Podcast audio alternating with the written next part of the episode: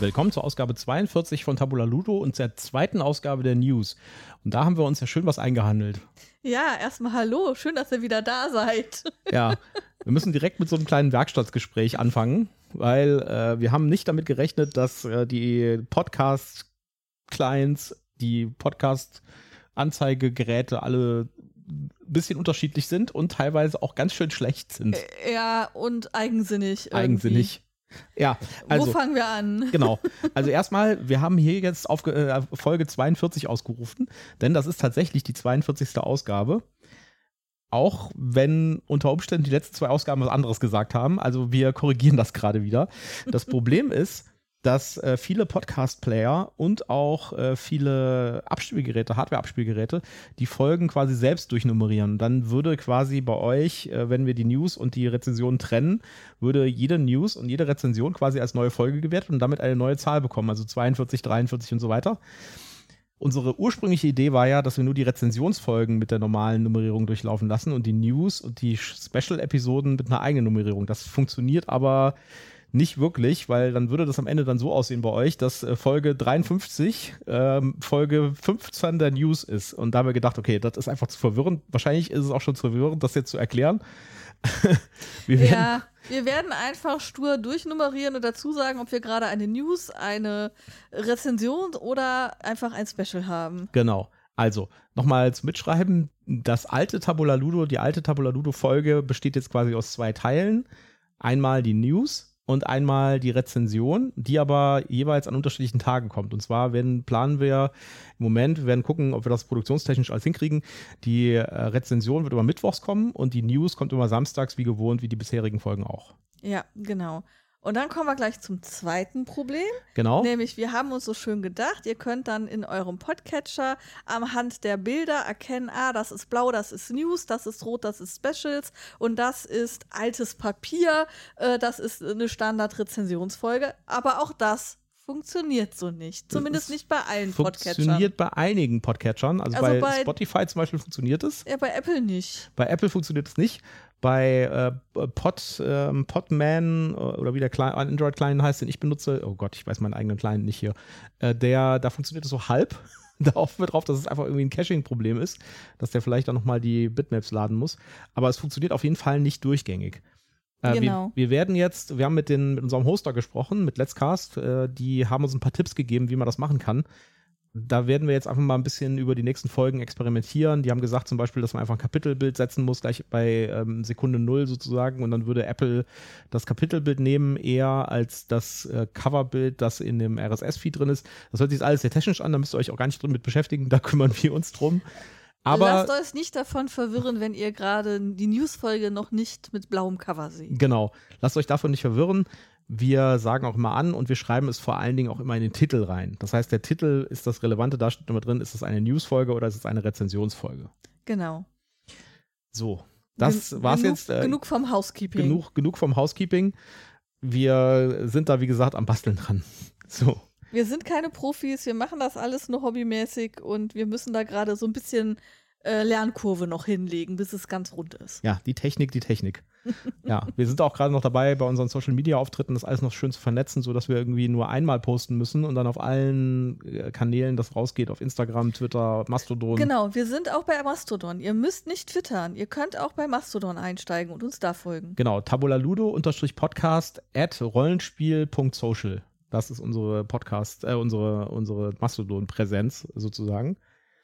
Und äh, da werden wir auch gelegentlich posten. Und äh, da haben wir uns auch ein bisschen über die Technik unterhalten mit den Admins da und sowas. Ja. Ja. So, wir haben richtig viel auf der Liste mit den News stehen. Müssen wir Gas geben, damit wir dieses Versprechen, dass die Folgen kürzer werden, auch einhalten können. Ja, also ich bin, ich war verblüfft, wie viele Sachen du hier reingeschrieben hast. Gut, das wird äh, vielleicht eine lange Folge, vielleicht eine ganz kurze. Mal gucken. Mm, ich habe so ein bisschen äh, rumgeguckt und gesammelt und dabei sind mir so ein paar Sachen untergekommen, die wohl schon 2022 auf der Messe in Essen zu sehen gewesen wären, die mir aber äh, entweder völlig durchgegangen sind oder denen ich keine Beachtung geschenkt habe. Zum Beispiel dem Spiel Lost Code. Das Lost Code hört sich an wie ein Programmierbuch. ähm, Lost Code ähm, könnte man meinen, dass es um äh, Programmieren geht, aber es geht nur im weitesten Sinn dazu. Es geht eher um ähm, Code knacken. Und zwar kriegt jeder Spieler einen, ähm, äh, einen Zahlencode und muss eben durch geschicktes Arrangieren auf einem äh, Brett, das ziemlich cool aussieht, wie ich finde, mit mehreren Drehmechanismen. Hört sich an wie Mastermind. Äh, seinen Code eben rausfinden muss. Und das, das Brett sieht erstmal ziemlich cool aus. Ich weiß noch nicht, ob das Spiel wirklich was für uns ist und wir das äh, haben und ausprobieren müssen, aber äh, ich wollte es mal erwähnt haben, weil das habe ich weder bisher in irgendwelchen Feeds äh, gepostet bekommen, äh, noch habe ich es selber auf der Messe gesehen und ich dachte, das ist so völlig unterm Radar gewesen. Das ist mir jetzt erst bei, ne, bei einem einzigen ähm, YouTuber untergekommen und habe gedacht, das möchte ich mal erwähnt haben. Also erster Blick auf das, auf das Brett, könnt ihr mal in die, in die Kapitelbilder gucken. Wow, das sieht richtig cool aus. Zweiter Blick, das sieht aus wie Mensch ärger dich nicht. Nee, es ist, glaube ich, anders als Mensch ärger dich nicht. Na, äh, du hast auf jeden gespannt. Fall auch Würfel mit lustigen äh, ja, Maya- oder Inka-Symbolen. Ich bin mir nicht ganz schlüssig. Oder Azteken, keine Ahnung.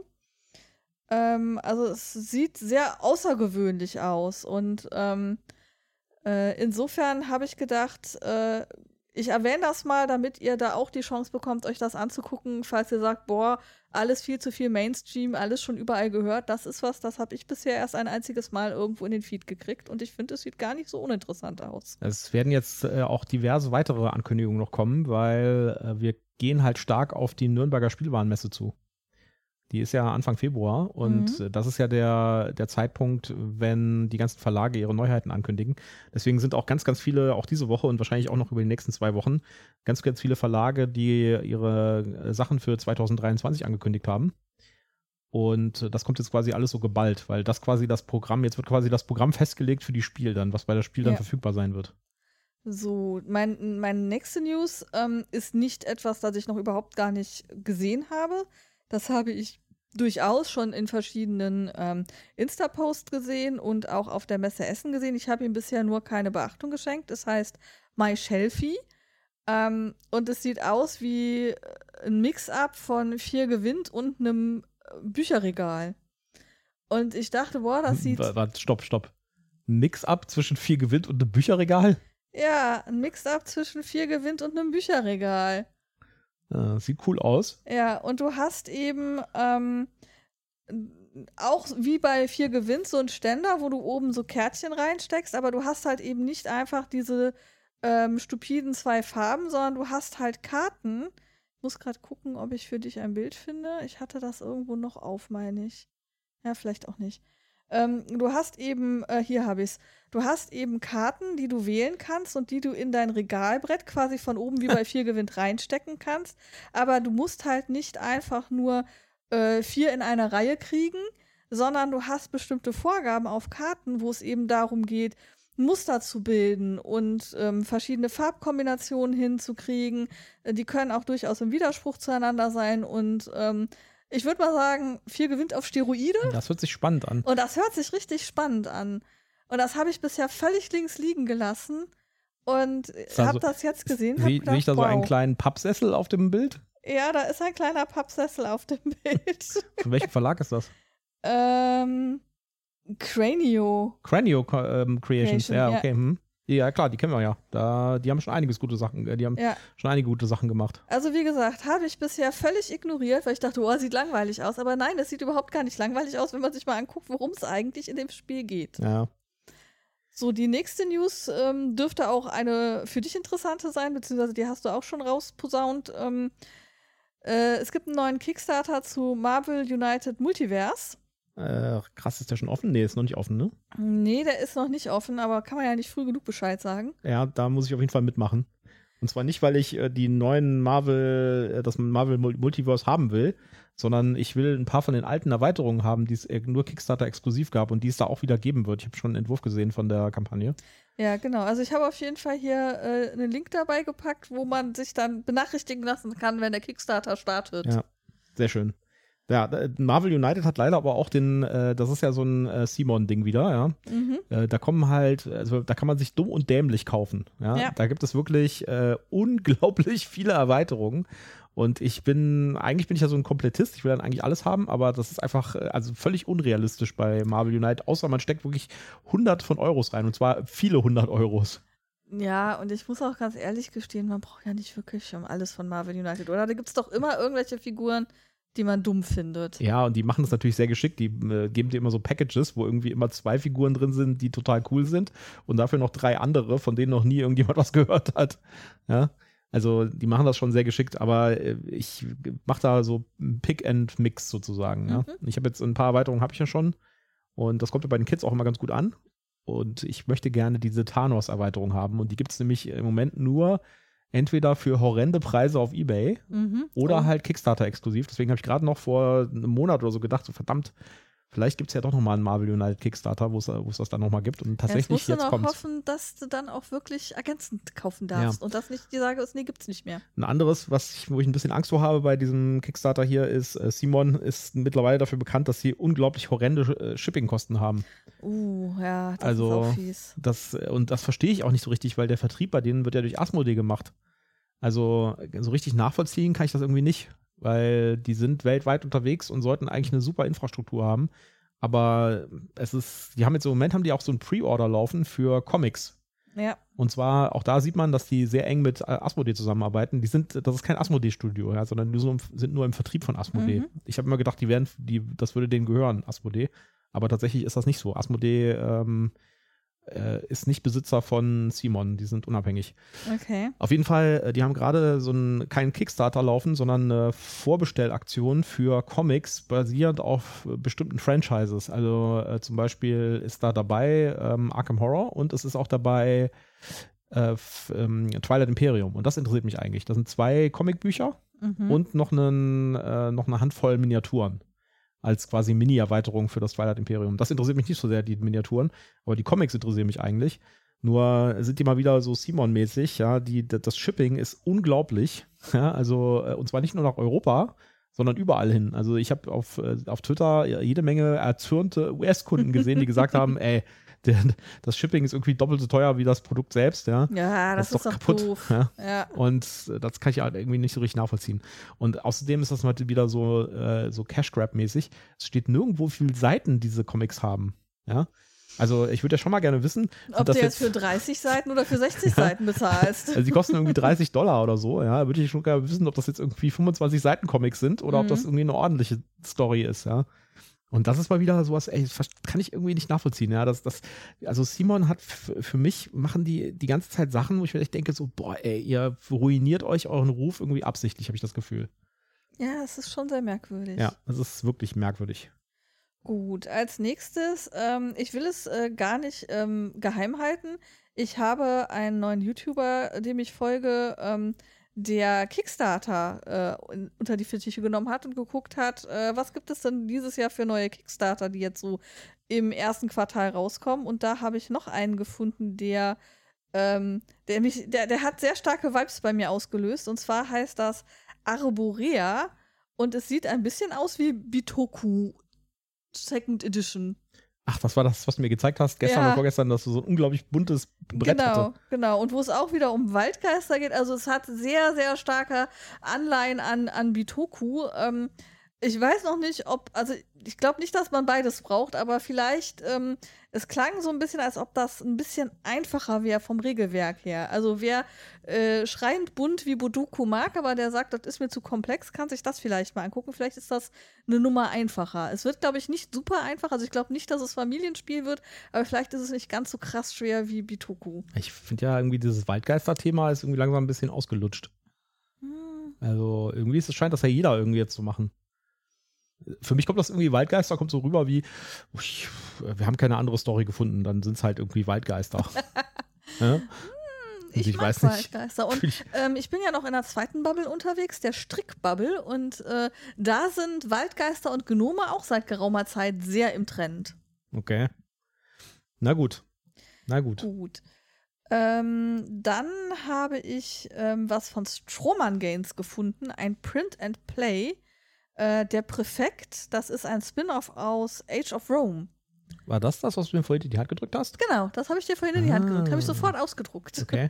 Müssen wir mal testen. Ja, wir, wir sollten vielleicht mal so eine Special-Ausgabe machen über Print-and-Play-Games, weil wir haben ja auch noch das, äh, das, das ähm, Woodcraft Ja, Print-and-Play. genau. Ja? Und wir haben noch das, was ich auf Kickstarter ge gebackt Gebackt habe. habe. Genau. Genau, das mit der, äh, also ich habe dreimal versucht, die Anleitung zu lesen. Und ich bin entweder, dran, muss also ich bin entweder zu blöd oder die Anleitung ist einfach scheiße. Ich weiß Ja, wobei nicht. ich, wobei ich hier bei dem Präfekten auch, ähm, also als erstes musste ich feststellen, dass der Anfang auf Seite, also es gibt halt zwei Seiten und der Anfang ist halt auf Seite 1 und den habe ich nicht gelesen, weil ich dachte, das ist der Plan, auf dem ich rummalen muss. Da muss ich nichts lesen. Okay. Und dann habe ich den Einstieg ein bisschen schwer gehabt. Aber dann habe ich gedacht, ah, guck noch mal zurück. Ah, da steht ja noch was. Und dann hat es funktioniert. okay. Gut. Ähm, das nächste ist, ähm, Ihr merkt schon, wir machen ziemlich viele Ankündigungen für neue Spiele. Das ist einfach, wie gesagt, wir gehen auf Nürnberg zu. ja, wir gehen auf Nürnberg zu und äh, da habe ich mir auch angeguckt, was Switch-Spiele für das erste Quartal so bekannt gegeben hat. Und unter anderem haben die angekündigt eine Erweiterung für das Mille Fiori, das ja so eingeschlagen ist und das uns irgendwie so überhaupt gar nicht casht. Mhm. Ich erinnere mich, ja. Ähm, kann ich gar nichts groß zu sagen, aber falls da draußen unter unserer Zuhörerschaft Fans von Mille Fiori sind, da kommt eine Erweiterung ähm, jetzt demnächst raus, die ihr euch vielleicht mal anschauen möchtet. Und zwar heißt die Die Meisterwerke. Okay. Äh, viel mehr kann ich da ehrlich gesagt nicht zu sagen, ähm, aber ich dachte, ich gebe das einfach mal mit äh, raus. Wusstest du, dass Schmidt-Spiele früher mal der Publisher von DSA war, von Das Schwarze Auge? Nein, das wusste ich tatsächlich nicht. Äh, Das ist schon lange, lange, lange, lange her. Und irgendwann ist das dann zu Fantasy Flight rüber gewechselt. Äh, nicht zu Fantasy Flight, zu äh, Fanpro rüber gewechselt, die heute Ulysses sind. Mhm. Und die, die haben äh, ganz, ganz lange das äh, Dungeons and Dragons gemacht, waren die ersten, der erste Verlag, der in Deutschland ein deutsches Rollenspiel rausgebracht hat. Ich kann mich noch erinnern, dass ich im Spielzeugladen immer davor stand, vor diesem Regal mit den DSA-Bänden Mhm. und immer so verträumt mir gedacht hat, äh, welches kann ich mir jetzt leisten für, für dieses Quartal von meinem Taschengeld. Oh, wie süß, der kleine Michael vom Buchregal. Ja. Hm. Ähm, noch eine Ankündigung von Schmidt Spiele, wo ich dachte, oh, zeige ich das jetzt dem Michael oder zeige ich es ihm lieber nicht? Es gibt ein Spiel, das heißt Café del Gatto und da geht es um Kaffee und Katzen. das hört sich beides gut an. Genau, und das sind ja beides so Themen von dir. Ich weiß noch nicht so ganz genau, worum es geht, aber es sieht gar nicht so schlecht aus. Naja, die Illustrationen finde ich jetzt ein bisschen zu abstrakt. Da finde ich so Calico-Katzen irgendwie besser.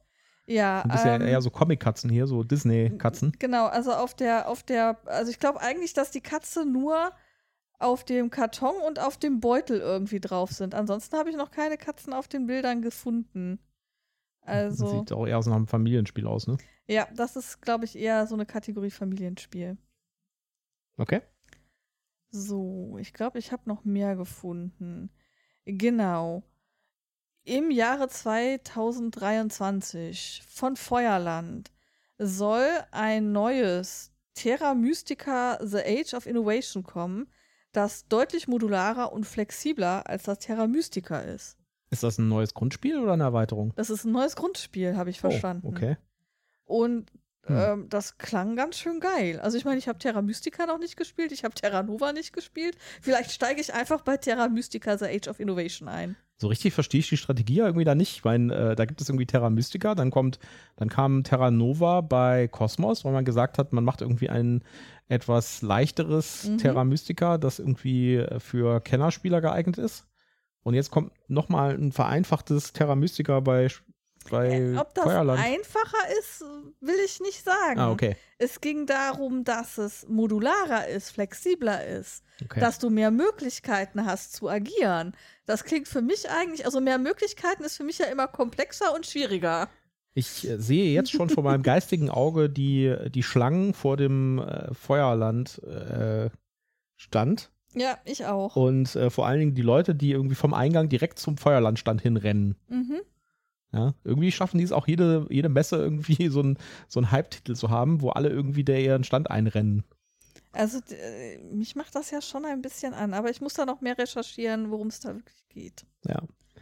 Ja, Terra Mystica schleiche ich ja auch schon seit äh, so Jahren drumrum und denke mir so, hm, Könnte man vielleicht mal sich besorgen oder mal ausprobieren. Mhm.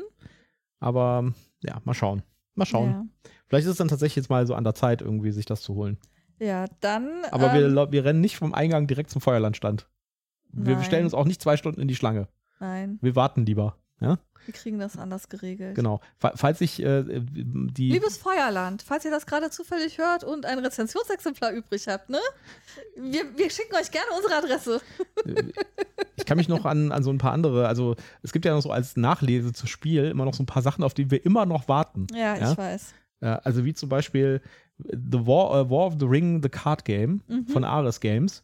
Gab es auf das Spiel zu kaufen Mhm. und wir liefen dran vorbei und ich sagte so zu dir, naja, das nehme ich jetzt nicht mit. äh, Das bestelle ich dann bei Fantasy Welt, beziehungsweise ich hatte es schon bestellt zu dem Zeitpunkt bei Fantasy Welt. Das kommt ja dann auch jetzt die nächsten paar Tage an, ja. Und ja, jetzt sind wir äh, im Januar Januar? Und immer noch kein War of the Ring, The Card Game. Und aus irgendeinem Grund kündigt Ares Games die ganze Zeit an, ja, aber jetzt ist es wirklich in der Auslieferung. Jetzt ist es wirklich in Mhm. der Auslieferung. Aber jetzt ist es wirklich ganz sicher in der Auslieferung und es kommt einfach nichts. Ja? Ja, ich bin ja mal gespannt. Flamecraft, Asmodee hat ja äh, diese Woche bei Instagram groß gepostet, dass Flamecraft jetzt endlich käme. Ja. Mit dem kleinen Zusatz, dass die Deluxe Edition vielleicht noch ein bisschen braucht. Aber es würde jetzt wirklich kommen. Was auch alles total seltsam ist, weil die hatten ja schon mal irgendwie im November äh, über Instagram angekündigt, dass Flamecraft jetzt verfügbar wäre bei den Händlern. Mhm. Und irgendwie war das wohl irgendwie eine Ente, denen sie selbst aufgesessen sind, ja. Weil es hat keiner bekommen. Ja. Also, Ähm. ich, muss, ich muss jetzt mal sagen, ja, da muss ich jetzt mal eine Lanze brechen, ja. Äh, die, da muss man wirklich sagen, da sieht man, dass zum Beispiel Pegasus hauptsächlich in Deutschland produziert oder in Europa produziert. Deren Spiele sind alle lieferbar, ja. Und die sind auch äh, zeitnah entweder auf das Spiel direkt da gewesen oder nach dem Spiel direkt da gewesen. Die, die ganzen Firmen, die in China produzieren, haben halt immer noch das Problem, dass aus China einfach keine Ware rauskommt. Ja? Ja, aber in China ist ja gerade offensichtlich auch die Hölle ausgebrochen. Ja, ja, Die jetzt- sind ja am Durchseuchen und äh, da fallen sie ja um wie die Fliegen irgendwie. Ja, die ganze Zeit haben sie, konnten sie nicht liefern, weil äh, sie haben nicht durchseucht. Jetzt können sie nicht liefern, weil sie durchseuchen sozusagen. Ja. Irgendwann ist auch das ausgestanden. ja also Ich warte ja auch immer noch auf mein Economics. Mal sehen, wann das kommt. Da habe ich noch überhaupt gar nichts zugehört. Ja, dann habe ich äh, ganz brandfrisch erfahren, dass jetzt am 1.2. wohl endlich die Erweiterung zu Witchstone kommt. Witchstone Full Moon. Ähm, da warte ich schon ganz lange drauf. Gefühlt habe ich schon letzt, Anfang letzten Jahres, als ich das Spiel gekauft habe, ähm, äh, gewusst, dass es da demnächst eine Erweiterung zu geben wird und habe mich immer gefragt, wann gibt es denn da mal Details zu? Jetzt ist es endlich soweit. Ähm, ich habe mir allerdings die Erweiterung angeguckt und bin mir jetzt gerade nicht mehr ganz so sicher, ob ich die wirklich, wirklich brauche. Ähm, da sind irgendwie große Plastikfiguren von den Zaubercharakteren dabei, irgendwelche Türme. Die ähm, äh, Begleittiere sind irgendwie noch mal größer und ein bisschen auffälliger gestaltet. Und es gibt ein paar Zusatzsteine und Karten. Ähm, äh, sieht irgendwie nicht so ganz prall aus. Und so mit den Miniaturen bin ich ja nicht so per Du, sage ich mal. Äh, Also ich ja eigentlich auch nicht, aber wenn es irgendwie wenige Miniaturen sind und die auch nett aussehen und so und das halt nicht so eine Miniaturenschlacht wird, finde ich das immer auch ganz nett, wenn es Miniaturen gibt. Und ich glaube, im Ja. Grundspiel sind keine Miniaturen drin. Nee, im ne? Grundspiel sind keine Miniaturen drin. Ähm, und ich glaube, die haben auch noch mal eine besondere Fähigkeit, die dann mit einhergeht. Also es gibt dann einen großen Zauberer und einen kleinen Zauberer Okay. und damit kann man dann irgendwas bewirken. Insofern werde ich sie mir wahrscheinlich trotzdem zulegen, weil ich ja auch so ein Komplettist bin, muss ja alles immer schön komplett im Regal stehen.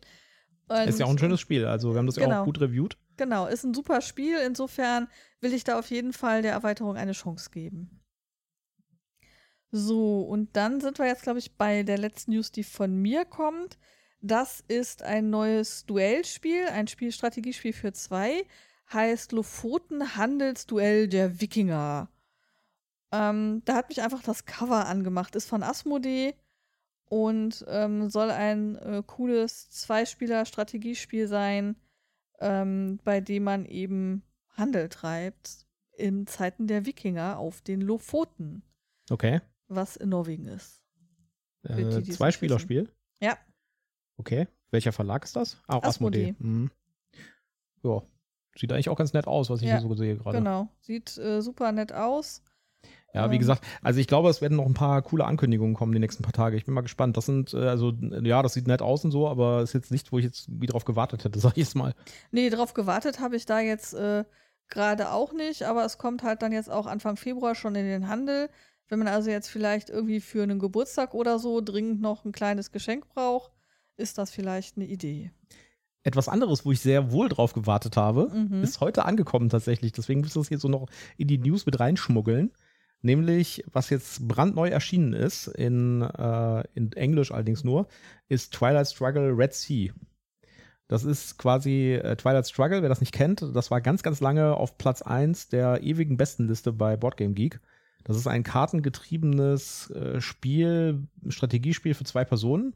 Äh, das Original Twilight Struggle, da geht es um den Kalten Krieg. Das heißt, einer spielt die Sowjetunion, einer spielt die Amerikaner. Und das ist so ein Mehrheitenspiel. Das heißt, man hat eine Weltkarte mehr oder weniger und äh, in äh, den einzelnen Ländern kann man halt quasi Dominanz haben, indem man da mehr Einfluss generiert. Einen Einfluss kann man halt generieren mit Karten. Das ist ein kartengetriebenes Spiel. Es ist kein Wargame, also es geht nicht um Armeen, die hin und her geschoben werden, sondern es geht so um Einflüsse und äh, Bieten und sowas. Eigentlich eher so ein Beatspiel, muss ich Mhm. sagen. Äh, hat aber ganz, ganz tiefe Strategie und hat auch noch ein paar richtig coole Kniffe. Gibt es mittlerweile auch als elektronische Version. Ist halt äh, ein, ein relativ langes und auch ein relativ komplexes Spiel. Ja? Also dauert schon so drei Stunden, muss man da schon mal investieren in so ein Spiel. Und das gibt es jetzt als Mini-Version sozusagen. Es gab ja schon eine, eine, eine Mini-Version äh, mit demselben Spielkonzept, nämlich äh, 18 Tage. Das ist auch bei Pegasus entschieden. Das war quasi dasselbe Konzept, auch mit denselben Mechanismen, nur halt auf, den, auf die 18 Tage bei der Kuba-Krise bezogen. Ja, also war sehr ähnlich. Äh, ich glaube, die Autoren waren auch, also es waren nicht dieselben Autoren, aber die haben auf jeden Fall irgendwie was miteinander zu tun. Da müssen wir nochmal nachgucken. Und davon ausgehend gab es auch nochmal 18 Minuten. Das war nochmal eine kleinere Version, also sogar so eine Mikroversion mit irgendwie Mhm. nur ein paar Karten. Aber jetzt ist tatsächlich raus Twilight Struggle Red Sea, was so eine Art ernsthafte Miniaturversion von Twilight Struggle ist. Spielzeit ist ungefähr 35 bis 40 Minuten. Hat dasselbe, hat denselben Mechanismus, spielt im Jahr 1974, glaube ich, äh, ist der Konflikt ums Horn von Afrika. Äh, also wieder zwei Spielerspiel und auch wieder kartengetrieben total lustig finde ich, habe es mir nur ganz kurz angeguckt vorhin. Äh, lustig finde ich, dass die, das Spielbrett, also das Brett, was drin ist, ist relativ klein, sag ich mal. Ich glaube, das ist das kleinste, was, was ich von GMT jemals gesehen habe. Und selbst da drin ist der, ist der eigentliche Spielbereich, also das, was man eigentlich das Brett sozusagen nennen würde, ist noch mal kleiner und deswegen haben sie Platz gehabt. Mhm. Und deswegen haben sie eine Spielhilfe mit den einzelnen Phasen und so weiter und noch so ein paar weiteren Hinweisen, haben sie quasi auf das Brett drauf gedruckt und zwar immer in die Richtung des Spielers. Das heißt, man legt das Brett so zwischen sich und dann hat man so richtig, dass man es lesen kann, auf seiner Seite hat man immer eine Spielhilfe mit auf dem Brett aufgedruckt. Ist relativ lustig gemacht. Das klingt praktisch. Schön ist auch, dass die Karten, die drin sind, also es ist ein kartengetriebenes Spiel, in jeder Runde spielt man eine Karte aus, äh, die kann man auch bei dem großen Twilight Struggle benutzen und dann ist das quasi so eine Art Mini-Erweiterung. Mhm. Und umgedreht kann man auch die Karten aus Twilight Struggle, aus dem Großen, für das äh, Red Sea benutzen. Ja? Also wer da Interesse dran hat, ich glaube, das könnte ein, guter, ein gutes Einstiegsspiel sein in diese, in diese kartengetriebenen Konfliktspiele. Äh, das ist auch nicht so teuer, das kostet irgendwie, ich glaube, 35 Euro oder sowas. Äh, ist eine relativ schön kleine Box. Ja? Sieht aus wie so eine Art Miniatur-GMT-Box. Ja. Ach ja, die GMT-Spiele. Genau. Ja, da bin ich mal sehr gespannt drauf, wenn wir das mal zum ersten Mal spielen. Und wahrscheinlich auch zum einzigen Mal dann. Jutta mag diese Spiele nicht. S- Aber nicht wegen dem Spielkonzept, Nö. sondern wegen dem Thema. Ja. Traurig. Ich, ich befinde mich ja da so ein bisschen in so einer, in so einer Zwickmühle. Ja. Äh, Jutta ähm, mag zum Beispiel das Flashpoint South China Sea, mag sie nicht, weil sie sagt, das ist ihr zu viel Wargame. Und wenn ich das mit meinen, äh, mit meinen, mit meinen äh, Leuten, mit denen ich Wargames-Spiele spielen will, sagen die, das ist nicht Wargame genug. Ja? Das, was soll ich, was soll ich verstehst machen? das Dilemma, ja? Ich verstehe, dass du ein Dilemma hast, aber deswegen kann ich meine Meinung doch jetzt nicht ändern. Ja, schlimm, schlimm. Ich habe mir jetzt auf jeden Fall einen Sweatshirt aus dem, aus dem Merch-Store von GMT gekauft, wo äh, Flashpoint South China Sea das Logo drauf ist. Vielleicht äh, kann man das mit Persistenz bei der Überzeugung irgendwie, irgendwie wettmachen. Ich weiß es nicht, mal gucken. Hm, Vielleicht findest du darüber ja auch einfach Leute, die das auch kennen und spielen möchten und fragen, ob die mit dir eine Partie spielen können. Ja, mal gucken. Man kann das ja auch übers Netz spielen mit Wassal. Mhm. Das bringt mich übrigens dazu, dass wir nochmal eine spezielle Episode machen wollten über Online-Spielen. Da gibt es nämlich weit mehr als Tabletop Simulator und Tabletopia. Ja, Da werden wir mal was zu machen. nicht immer drüber reden, sondern einfach machen. Ja, das stimmt. Könnte unsere erste Special-Episode werden. Ja. Dungeons and? Dragons also Wizards hat sich einen kapitalen Shitstorm eingehandelt, der mhm. im Moment sehr stark Traktion erlangt. Also ich habe, ich wollte es eigentlich gar nicht in die News aufnehmen, weil äh, es war ein Shitstürmchen sozusagen mhm. vorgestern, aber äh, es nimmt äh, immer größere Ausmaße an. Also äh, ich habe heute ein bisschen Twitter gelesen, ein bisschen Mastodon gelesen und ein bisschen YouTube und so. Und äh, es gibt immer mehr Beiträge dazu. Und ich glaube, die haben sich da wirklich in eine blöde Situation reinmanövriert. Was passiert? Also, Wizards hat ja schon mal angekündigt, dass sie äh, finden, dass Dungeons and Dragons sträflich unter, untermonetarisiert ist. Ja, da erinnere ich mich dran, da hast du dich vor ein paar Folgen drüber aufgeregt. Äh, aufgeregt nicht, weil ich finde das ja in Ordnung. Ja, die, man kann jeder ja, du hast ja, Sorge geäußert, dass das schlechte Effekte haben könnte. Ja, dass sie dann vielleicht ein bisschen übermonetarisieren, das Ganze. Äh, auf jeden Fall, äh, was vielleicht gar nicht so viele Leute wissen, es gibt die Open Game License. Das ist die Lizenz, unter der das Basisregelwerk von Dungeons Dragons steht. Mhm. Das ist quasi das, äh, da gibt es ein, ein Basisregelwerk, ja äh, das enthält auch Monster und Zaubersprüche und so weiter, aber wirklich nur das absolut kondensierte Minimum an Dungeons Dragons. Das heißt quasi, die Kernregeln sind da drin erklärt. So. Und das Innovative bei Dungeons Dragons war, dass sie dieses Regelwerk unter eine, in Anführungszeichen, offene Lizenz gestellt haben. Das heißt, sie haben gesagt, dieses Regelwerk darfst du benutzen. Ja. ja äh, sowohl die Monster als auch die, die, die, Zaubersprüche, als auch die Items, als auch mhm. äh, die, die Regeln und so weiter kannst du benutzen für deine eigenen Kreationen. Und die, diese Lizenz war ziemlich umfangreich, äh, in, also nicht umfangreich, textuell war die relativ klein sogar, aber sie war sehr freigebig bei dem Ganzen, sodass diese ganzen coolen Dungeons Dragons Sachen entstanden sind. Wie zum Beispiel äh, Critical Role. Ja, das ist ja eine, eine professionell mhm. produzierte Webserie und mittlerweile auf Netflix gibt es ja auch äh, das ähm, Vox Machina, ja, ja. das eine, eine Zeichentrickversion davon ist, äh, das Dungeons Dragons Regeln benutzt hat, ja, für seine eigenen Kreationen oder für diese ja. Webserie. Es gibt ganz viele äh, Quellenbücher von Drittanbietern, ganz viele abgeleitete Rollenspielwelten, Rollenspielregelsysteme und so weiter. Pathfinder zum Beispiel, ja, ist auch eins von davon, wo man hingegangen ist und gesagt hat, okay, wir nehmen die, äh, die OGL-Inhalte, also dieses Kernregelwerk und bauen einfach Dinge drumherum.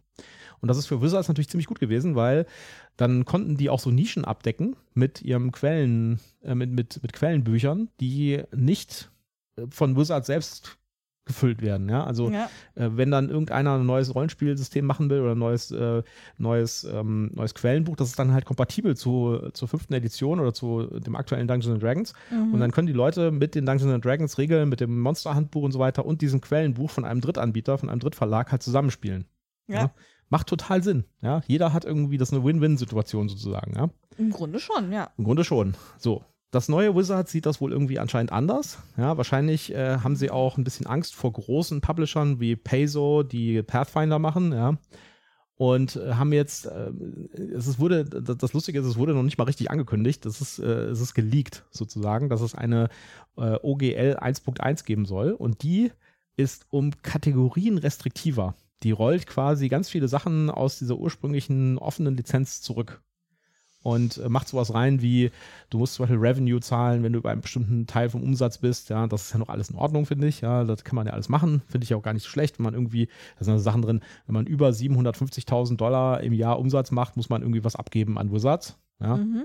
Ja, kann man vielleicht drüber diskutieren, aber äh, dafür haben sie halt auch die Infrastruktur geschaffen und sie bieten halt diese Basis, äh, dieses Basis-Framework und so weiter an kann man jetzt darüber diskutieren, ob die, ob die Margen da irgendwie zu hoch sind oder zu niedrig, ja, aber ich meine, die Leute wollen ja auch irgendwo Geld verdienen, ja. Aber es sind halt auch ein paar andere Änderungen drin, die halt nicht so schön sind und die äh, Fan-Content oder sowas, ja, schon stark einschränken würden. Ja, und äh, außerdem sind so Sachen drin wie, sie wollen retroaktiv alles, was unter der alten Lizenz veröffentlicht ist, äh, quasi dazu zwingen, unter die neue Lizenz zu kommen indem sie die alte Lizenz für ungültig erklären, wo das noch nicht so richtig sicher ist, ob das überhaupt rechtlich so geht. Also, äh, ja, äh, es, äh, die, die Community zu Recht regt sich über diverse Punkte in diesem geleakten Lizenzentwurf auf. Und ich bin mal gespannt, wie das noch so weiterläuft und ob Wizards da so vielleicht zurückrudert. Aber man sieht halt auch da so ein bisschen so eine grundlegende ja, so einen grundlegenden Änderungen im, im Ansatz bei Wizards, ja. Also ich mhm. glaube, dieses, äh, sie glauben, dass D&D irgendwie sträflich untermonetarisiert ist, das war so der, der, die Hülle drumherum. Da passieren jetzt ganz viele ja. Sachen, ja, jetzt mit dem neuen Kinofilm zum Beispiel und sowas, ja, äh, dass da wirklich was dran gedreht wird und dass sie da irgendwie einfach mehr Geld rausholen wollen. Ich habe da auch einen lustigen Artikel gefunden, dass äh, Dungeons Dragons tatsächlich relativ wenig zum Wizards-Ergebnis beiträgt, obwohl es irgendwie eine quasi die Rollenspiellinie ist. Ja, also man assoziiert es ja sofort mit, äh, ja. mit, mit Dungeons Dragons, wo man über Rollenspiel redet. Und anscheinend ist trotzdem der Beitrag zum Umsatz bei Wizards relativ klein. Ja. Na gut, muss man mal gucken, was da passiert. Eine weitere erfreuliche Nachricht aus diesem Zusammenhang ist allerdings, dass es äh, jetzt kam heute oder gestern kam das äh, über die Medien, dass äh, es eine Dungeons Dragons Fernsehserie geben wird. Ja, das habe ich auch schon gehört. Das äh, könnte cool werden. Für Paramount Plus. Ja, könnte cool werden, könnte aber auch ganz schön furchtbar werden. Ich bin ja mal ich auf bin den, da optimistisch. Ich bin ja bis, mal auf ich, den, bis ich das Gegenteil bewiesen bekommen habe, wird das cool. Ich bin ja mal auf den neuen Film gespannt. Der Trailer war, den, den Trailer fand ich richtig gut. Aber äh, man muss mal gucken, was dabei rauskommt. Die bisherigen Dungeons Dragons Film Ausflüge waren ja so eher so äh, durchwachsen, um es mal so nett auszudrücken. Ja. Aber gucken wir mal. Ich bin bei der, bei der Serie, das Problem, Dungeons Dragons eignet sich super, oder Forgotten Realms, die Welt, die, die Standardwelt von Dungeons Dragons, äh, gibt es ja auch mehrere, die eignet sich super für Rollenspiele, ja, aber ich weiß nicht genau, so für Filme und Serien und sowas, die ist halt, das, also, ohne dass jetzt jemanden zu verärgern, aber das ist halt alles schon relativ generische Fantasy, muss man sozusagen, ja, da gibt es irgendwie keine großen Überraschungen. Das ist halt eine magiereiche Standard-Fantasy-Welt, wenn du so willst, ja. Ist ja auch logisch, weil man will ja den, den Spielern möglichst die Fantasie überlassen, da die coolen Sachen reinzubringen. Ja, ja also ich bin. Naja, das ist halt der Frame und dann muss man gucken, dass man da eine coole Story rein, reinsetzt. Ich bin, trotzdem, ich, ich bin trotzdem vorsichtig optimistisch, aber ich könnte mir auch gut vorstellen, dass da äh, Gülle bei rauskommt. Gucken wir mal. Okay. Lass uns überraschen. Ja, wir sind schon bei 39 Minuten, Schatz. Ja, ja, und wir haben noch ein paar News. Ja. Äh, King's Dilemma kommt äh, Ende Januar auf Steam als elektronische Version. Ich gehe mal davon aus, dass es auch für iOS und Android kommen wird an irgendeinem Punkt, aber im Moment ist es nur angekündigt für 30. Januar als Steam-Version, also für PC. Okay. Das kann ich mir sogar relativ gut vorstellen als PC-Version oder als elektronische Version. Wir haben das ja tatsächlich auch mal angespielt. Das ist das mit den Briefumschlägen, die genau. man dann aufmacht und wo man dann so blöde Entscheidungen treffen muss. Äh, genau, man muss immer äh, Entscheidungen zwischen Pest und Cholera treffen sozusagen und man mhm. muss die hinterher dann ausdiskutieren mit der Gruppe und äh, muss sich rechtfertigen, warum man bestimmte Entscheidungen getroffen hat und warum man das moralische Arschloch, Arschloch ist. Quasi. Das ist, glaube ich, das Konzept. Ja. Ja, ähm, ja also ich fand das, das, das Spiel fand ich so okay. Weil ja, wir haben es jetzt einmal gespielt, wir haben ein bisschen in die Kampagne reingespielt, aber. Wir sind nicht richtig warm geworden. Sind nicht richtig warm haben, geworden damit. Also keiner von uns hat gesagt, boah, lass uns das mal weiterspielen. Was man ihm aber lassen muss, ist, dass es innovativ ist. Ja, ja also es ist, ist wirklich was anderes. Mhm. Und äh, also wenn man auf solche storygetriebeneren Spiele steht, ist das, glaube ich, auf jeden Fall mal ein Blick wert. Es kommt ja jetzt auch Queens Dilemma raus für das Spiel.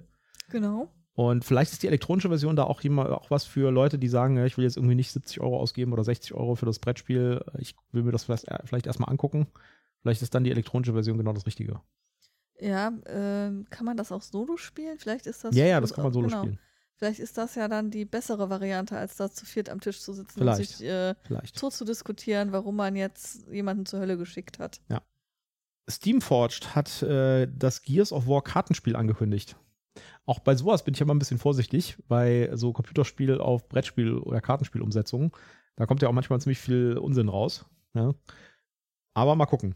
Ich kann mir ja nicht so richtig vorstellen, äh, also ich sag mal so, Gears of War, das Computerspiel, spiele ich nicht, wenn ich irgendwie äh, strategisch irgendwie intelligent äh, durchdacht vorgehen will, sondern das spiele ich, wenn ich die Sau rauslassen will. Okay.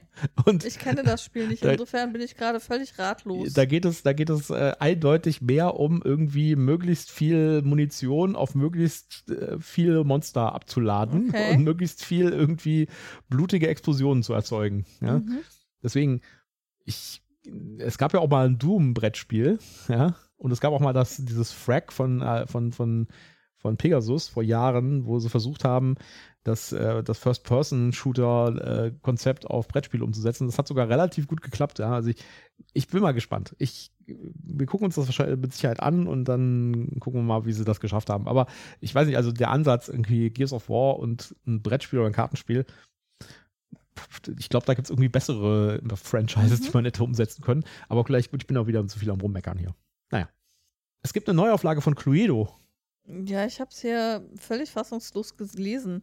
Mit Supermodels? Ja, das war ein Artikel, der hat geschrieben, dass in Cluedo die neuen Illustrationen alle aussehen, als ob alle Teilnehmer an dem Cluedo-Spiel irgendwie Supermodels wären.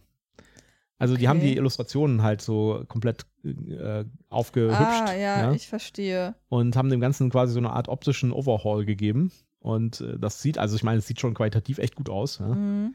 Ob es ein besseres Spiel dafür, dadurch wird, weiß ich nicht das Lustige ist, wir haben ja jetzt vor kurzem haben wir uns ja den, den, den Cluedo-Film angeguckt, weil es den auf Paramount Plus gibt. Mit Tim Curry aus den irgendwie 80ern oder so. Oh mein Gott, was für ein Film. Es ist total lustig, weil äh, man, äh, also viele Leute wissen gar nicht, dass es einen Kinofilm gab, äh, also eine Verfilmung von Cluedo gab. Das ist aber auch relativ logisch, weil in Deutschland wurde der gar nicht unter Cluedo vermarktet, sondern so als, als Krimi-Komödie. Mhm. Und dann heißt der, alle Mörder sind schon da. Ja? ja, da muss er ja schon wirklich Insider sein, um zu wissen, dass das Cluedo ist. Ja, und wenn man, wenn man den Film sich anschaut, dann kommt irgendwann die Titelkarte und dann steht auf der Titelkarte halt Clue. Und dann denkst du so, ah, okay, ist das nicht der, der englische Name von Cluedo? Ja, ist er. Und die Leute sind auch, das ist auch das Lustige in dem Film, heißen die Leute wie eine in Deu ins Deutsche übersetzte Version der Originalnamen. Weil im, im Deutschen, in der deutschen Version von Cluedo heißen die Leute ja anders als die Personen, die da mitspielen, heißen anders als in der englischen Version. Ja. ja? Also zum Beispiel, äh, da gibt es doch diesen Oberst, äh, wie heißt er nochmal? Mm, Miss Scarlet, Colonel Mustard, Major Green, Chef Whites, Solister Peacock und Professor Plum. Das sind die englischen genau, Namen. Genau, das sind die englischen Namen und die deutschen Namen sind ganz anders. In der, in der deutschen Version heißen die Oberst von Gato, Felix Blum, Tom Grün, Clara Porz, Gloria Roth und äh, Diana Weiß. Ein paar davon sind so ein, schon so ein bisschen äh, auf die Farben angelegt, die die Pöppel haben. Aber das ist in der englischen Version noch viel deutlicher. Da heißen die halt wirklich wie die Farben aus, mhm. aus den mhm. Pöppeln. Ne? Und äh, zum Beispiel äh, Oberst von Gato heißt halt im Englischen Colonel Mustard und ist damit gelb. Genau. Und die, äh, und die, in dem Film heißen die wiederum äh, nach den englischen Namen. Deswegen genau. ist das für deutsche Zuschauer äh, nicht so richtig direkt sichtbar, weil wenn sie den Oberst von Gato genannt hätten, hätte wahrscheinlich irgendeiner im Kino gesagt, äh, Oberst von Gato, kenne ich auch irgendwoher. Ja, richtig. Aber ich sag mal so, der Film ist eigentlich äh, richtig schlecht. ja, der war. Puh. Wenn man allerdings weiß, dass das Cluedo ist, macht das alles ein bisschen mehr Sinn als, als Standalone-Krimikomödie. Man kann es ganz lustig finden dann, ja. ja. Also Aber wenn man das tatsächlich als Krimikomödie guckt und dann auf einmal auch noch ähm, alternative Enden hat und dann, ja. was denn nu, äh, dann ist schwierig. Aber ich meine, äh, äh, Tim Curry spielt mit. Also äh, ja. ist schon allein ein Grund mitzumachen, äh, sich das anzugucken. Also wenn ihr darauf Lust habt, euch mal den Cluedo-Kinofilm anzugucken, den gibt's auf Paramount Plus. Ja, dann haben wir noch äh, die ein paar Sachen, die ich noch gefunden habe in den News, nämlich die eine Sache ist die Infinity Game Table. Wenn da noch jemand, noch niemand was von gehört hat, das ist auch äh, völlig klar, weil von diesen Projekten gab es schon mehrere und das ist quasi eine, ein, ein Bildschirm als Tisch, auf dem man dann Brettspiele spielen kann, soll. Ja, kostet irgendwie unglaublich viel Geld, 2.000 oder 3.000 Dollar. Und ich habe mehrere von diesen Konzepten bisher gesehen und ich fand die alle schlecht und die sind auch alle irgendwie gescheitert. Also die Idee ist vielleicht ganz witzig, aber bis jetzt ja. habe ich noch keine Umsetzung gesehen, die wirklich funktioniert hat. Vor allen Dingen, weil äh, man, weil die halt immer so auf diese Casual Gamer gehen. Wenn du da guckst du diese Infinity Game Table, welche Spiele sind mitgeliefert? Game of Life und Monopoly. Äh, vier gewinnt sehe ich hier gerade. Vier gewinnen, noch so ein paar Minigames. Aber Entschuldigung, ich möchte doch nicht auf dem Boden sitzen und damit spielen. Ja, es gibt da, glaube ich, auch ähm, Fußverlängerungen und sowas. Aber das ganze Konzept ist halt, also die Pegasus hatte mal eine Zeit lang auf das Spiel immer so ein, von so einer, von so einer Uni so einen Tisch dabei. Der war relativ cool, weil der konnte die Spielfiguren erkennen. Das heißt, die hatten die Spielfiguren nach unten so einen Code dran. Mhm. Und äh, wenn du den auf den, wenn du die auf den, auf den, auf das Display gestellt hast, die Figuren, dann konnte der Rechner irgendwie durch irgendeine Technik erkennen, wo diese Spielfigur gerade steht. Ja. Und das hat dann wiederum Sinn gemacht. Welche Spielfigur das gerade Und ist. welche, ja genau, und welche Spielfigur das ist. Aber das war halt so ein Prototyp und der war, glaube ich, auch gar nicht zu kaufen und das war irgendwie eine super komplexe Technik. Ich habe mich mal mit dem Professor da unterhalten, der das gemacht hat in seiner Arbeitsgruppe. Also, äh, das ist einfach jenseits von Gut und Böse. Und ähm, ja, also ich halte davon irgendwie nichts. Ja, das wird immer so mal in der Presse gehypt, deswegen kam das jetzt auch wieder durch die Newsticker durch. Also den einzigen Vorteil, den du davon doch dann tatsächlich hast, ist, dass du dir nicht die Regale mit lauter Brettspielen vollstellen musst. Nee, Also äh, zumindestens, zum, ja, nee, du brauchst ja die Figuren und die ja Pöppel. Die, genau, und die Karten und so. Ja, das, dann hast du eigentlich gar keinen Vorteil davon, Nee. außer dass das irgendwie fancy möglicherweise Das, aussieht. das einzige Spiel, wo ich bei sowas wirklich einen Vorteil drin sehe, ist bei Dungeons and Dragons oder bei Rollenspielen. Ja, wo du. Bei Rollenspielen kannst du die Battle Map halt da anstellen, Ja. anzeigen. Ne? Das, das würde schon Sinn machen. Ja. Aber naja. Und dann natürlich auch äh, absolut indiskutabel teuer. Also äh, ein Touchscreen in der Größe von 32 Zoll, verstehe ich nicht, warum das 2000 Dollar kosten muss. Ja, das ist nee. ja, ja, wegen der Beine dran naja, das auch. und der Da, Stromversorgung. dafür zahlst du die Idee mit, die auch nicht mal, nicht mal irgendwie neu ist. Naja. Die Frühjahrsneuheiten von Cosmos sind bekannt. Ich habe mal ein bisschen reingeguckt. Ist mir jetzt nichts super krasses aufgefallen. Das Einzige, was vielleicht interessant äh, sein könnte, wäre die deutsche Version von Verdant oder Verdun oder, also nicht Verdun, nicht wie die, wie die belgische Stadt, sondern äh, wie Grün oder Grasgrün. mhm. Und das Spiel heißt im Deutschen auch, jetzt muss ich gerade mal hier durch das, ich blätter gerade mal hier durch das äh, Ankündigungsdokument von Cosmos, das irgendwie zum wesentlichen Teil aus Bastel- und Chemiekästen besteht. Und irgendwo ganz hinten kommen dann die Brettspiele. Auch da äh, ganz viele Exit-Sachen, wo ich ja nicht mehr so richtig der Freund von bin.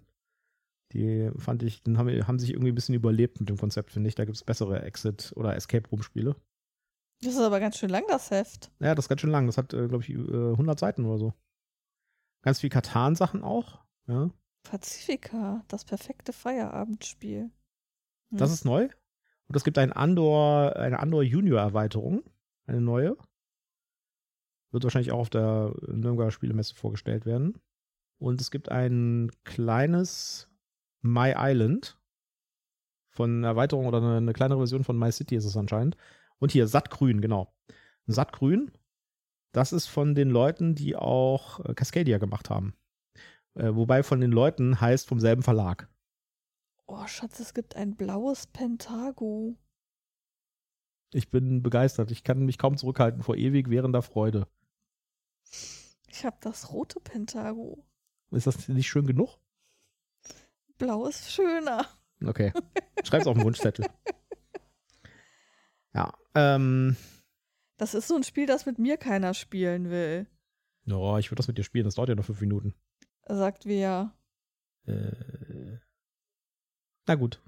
Ja, also auf jeden Fall diverse Neuheiten von Cosmos und wir werden nach der Messe in Nürnberg wahrscheinlich da noch ein bisschen mehr von hören. Äh, ich sehe auch ein paar neue Machikoro-Sachen. Äh, da gibt es ein paar lustige Ideen anscheinend bei und so. Ja, muss man mal gucken. Äh, Ein letztes Ding habe ich noch. Und zwar nochmal, wir gehen nochmal zurück in die Welt von Dungeons and Dragons. Okay. Und zwar ein, ich habe ein Video verlinkt, das könnt ihr euch mal anschauen. Da ist einer hingegangen und hat ein komplettes Abenteuer von der KI schreiben lassen, von ChatGPT. oh ja, da habe ich irgendwie so Ausschnitte irgendwo äh, bei Twitter oder so mitgekriegt. Ja, und äh, der hat auch äh, die ganzen Bilder generieren lassen von äh, Stable Diffusion. Mhm. Das heißt, äh, das ganze Abenteuer inklusive den Illustrationen ist komplett auch KI. von der KI gemacht worden. Ja. Ist natürlich ein bisschen geführt, ja, bei ChatGPT, wer das nicht kennt, sollte das mal, googelt mal danach und probiert es mal aus. Es ist irgendwie ein Mittelding zwischen faszinierend und äh, gruselig. Ja. Äh, Du, du kannst halt nicht irgendwie sagen, schreib mir ein Abenteuer und dann schreibt er ein komplettes Abenteuer, sondern du musst ihm so ein bisschen, du musst ihm die richtigen Fragen stellen, damit er halt die entsprechenden Kapitel baut und Charakterbeschreibungen und sowas, ja. Äh, Aber da ist auf jeden Fall ein YouTube-Video, wo der das macht und wo Mhm. der quasi durchgeht und so ein komplettes Abenteuer mit Illustrationen von der KI erzeugen lässt. Und ich sag mal so, ähm, War da nicht ich habe schon irgendwas, schlechtere Abenteuer gesehen. irgendwas ähm, wo mit der Raumgestaltung oder mit dem Lageplan irgendwas nicht passte? Weil irgendwas äh, in, in der einen Szene irgendwie östlich lag und dann war es auf einmal westlich oder Ja, irgendwie sowas passiert halt, sowas passiert.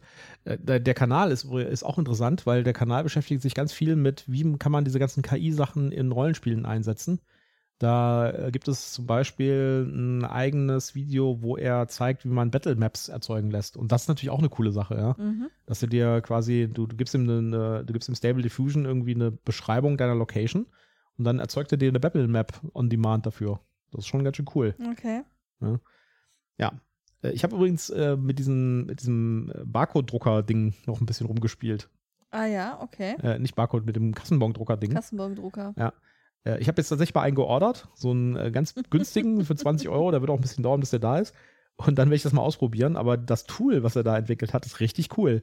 Also der, der lädt halt auch diese, diese Standardmonster von D&D aus, dem, Mhm. aus diesem offenen Dokument runter. Ja, und kann auch sich verbinden mit, äh, mit diversen äh, Virtual Tabletops. Und dann hast du halt da deine 1300 Monster-Datenbank. Und dann kannst du einfach da durch die Liste gehen und sagen, ja, von dem Monster drucke ich mal aus. Und dann kommt so ein richtig schön gestaltetes Kassenbon-Beschreibung des Monsters raus mit, Okay. äh, mit allen Werten und äh, also Bild ist natürlich nicht drin, klar, ja, könnte man wahrscheinlich machen, aber da gibt es halt keine ja, Quellen für. gut.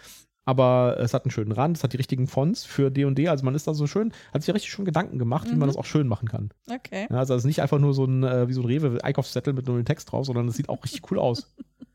Also ich bin mittelschwer begeistert davon. Der hat das auch richtig cool gemacht mit Datenquellen und so. Man kann das auf verschiedene Rollenspielsysteme benutzen und sowas. Wobei, dann musst du ja nur einfach das richtige Rollenspiel finden, vielleicht sowas Steampunk-mäßiges, dann passt auch die Schrift vom Kassendrucker bei Ja, Rewe. stimmt auch wieder. Oder hier The Loop oder so. Gut, jetzt haben wir fast eine Stunde geredet über News. Es gibt Ja. aber einfach im Moment zu viele News. Es Ja, gibt so viele richtig, Themen, über die man reden kann. Richtig. Tut uns leid. Andererseits tut uns nicht leid. Wir wollen euch ja auch ein bisschen was erzählen, was so passiert in der Welt. Genau, Und, und es kommt jetzt ja nichts mehr. Wir sind jetzt ja durch und die Folge ist vorbei. Genau. Schön, dass ihr dabei wart. Und die nächste Rezension kommt dann am nächsten Mittwoch, voraussichtlich. Und da werden wir auch wieder über ein cooles Spiel reden. Ich weiß noch nicht welches. Äh, Wir haben jetzt ja einiges gespielt. Vielleicht nehmen wir auch noch was auf bis dahin. Vielleicht nehmen wir noch was auf bis dahin. Gucken wir mal.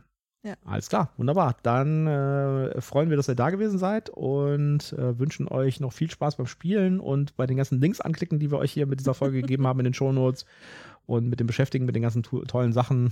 Ja. Und Liked uns, bleibt uns gewogen, empfehlt uns weiter und dann würde ich sagen, tschüss, macht's gut. tschüss.